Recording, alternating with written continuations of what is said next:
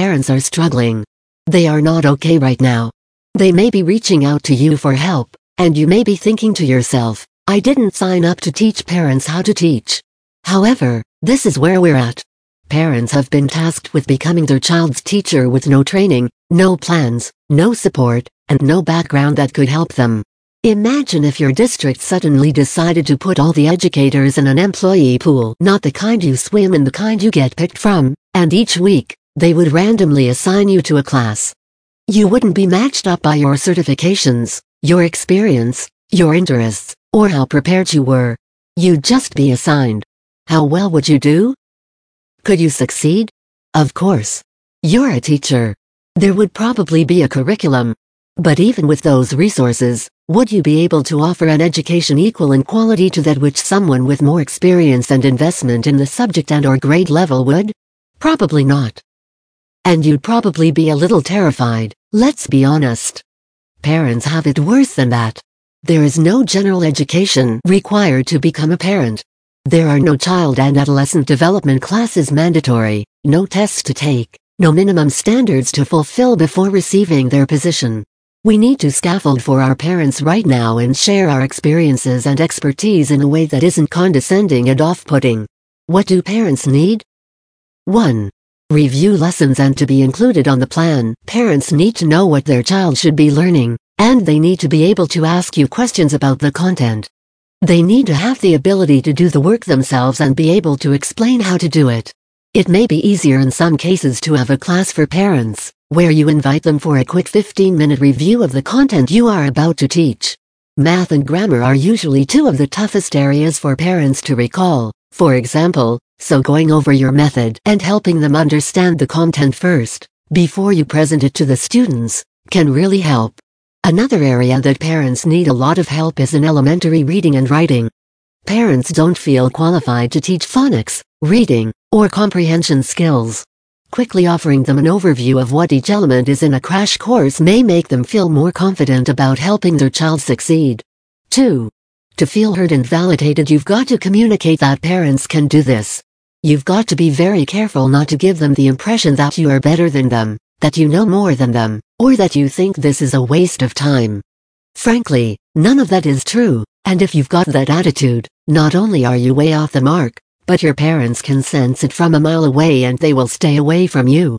In the end, the student will suffer from your bad attitude, and that's not okay. Parents may just need to talk to someone who is accustomed to being around children all day every day. They need you to tell them they are doing a good job, if you aren't a parent and don't understand this need, ask someone who is a parent. Parenting, on its best day, is daunting. You're always second guessing yourself and trying to figure out what the next right thing is. The last thing they need is judgment from you. Validate their feelings, listen to their stories, and answer their questions. Keep an even demeanor, and don't show surprise or disdain at things they don't know. They are asking for your help. They want to learn.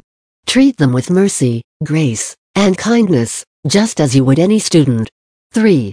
For you to take the first step even if it's unintentional, schools and teachers are very intimidating. The fewer positive experiences your students' families have had, the more likely they are to be hesitant to get involved with you at all. You may feel hesitant to approach families. You know they have a lot going on, you know they have your information if they need you, and you may feel like the ball is in their court.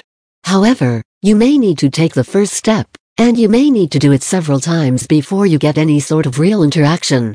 Chances are good that you aren't actually bothering them, so don't assume that.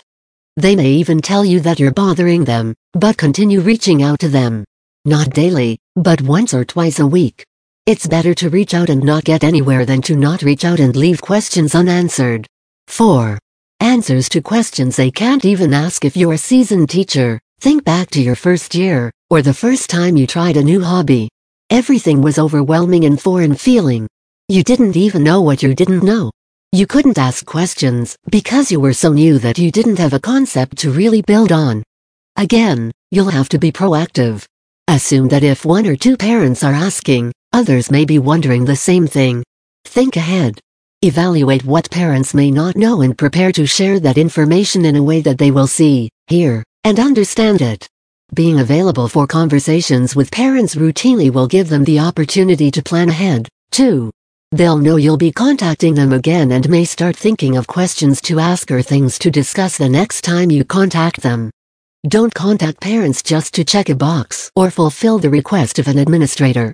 Contact them with the intent to build relationships and offer support. They may need information about child development to explain why their children are doing annoying things or can't understand some math concept. They may need ideas on how to keep their children active in an apartment when it rains for a week straight. They may just need to speak to another adult. Surely, we all know that feeling. 5. Connections to resources. Now more than ever, families may be looking for help with food, medical care, and other community resources.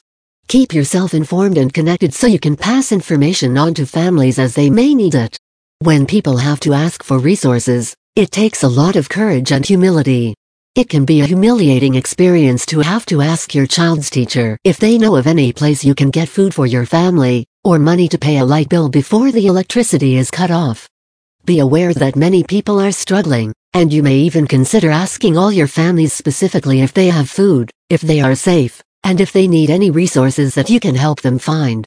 If you're asking everyone, and doing it consistently, you raise the chances of having parents confide in you when they really do need help. How do I find time for this? You may be wondering how you can possibly fit all this into an already very full schedule. The first answer is to consider it part of what you are already doing for students. Your role has changed a lot, and much of your responsibility has had to be passed on to parents. You may not be doing all the things you once did in the classroom, especially as far as managing students and keeping them physically safe and active. Consider this the way you can extend that physical safety.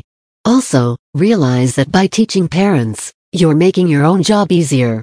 If you have parents to offer backup and you've taught them all they need to know, they can then fill in any gaps their children have. This is especially important for families with many children. They can't all be on the internet at once, and often, they're having to share devices. A quick touching of bases can be done before or after you teach everyone else just to keep them up to speed on their child's learning.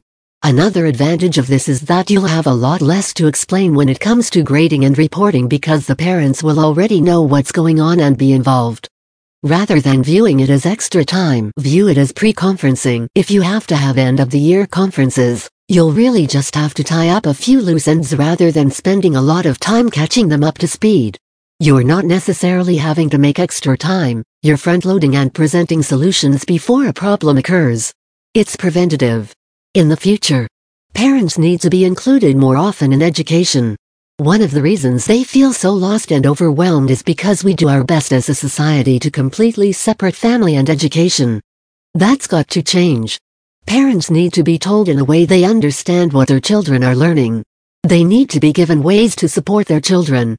They may need to be retaught themselves when you cover information they've forgotten, and they don't need to be shamed for that. They need to be praised for wanting to be involved with their child's education. Families can be the most important resource we have access to, and yet we tend to look at them as though they are a burden, or even a curse. We avoid them, talk down to them, talk over their heads, and treat them as enemies. What we need to do is pursue relationships with them, explain ourselves clearly, speak directly to their questions and concerns, and include them. Now we know how uncertain each day can be with our students. Giving more power to parents in their child's education will ensure that students don't miss out, regardless of what happens. Education cannot continue to revolve around the teacher. It just can't. It's time to pivot education. It's time for students and families to be our main focus.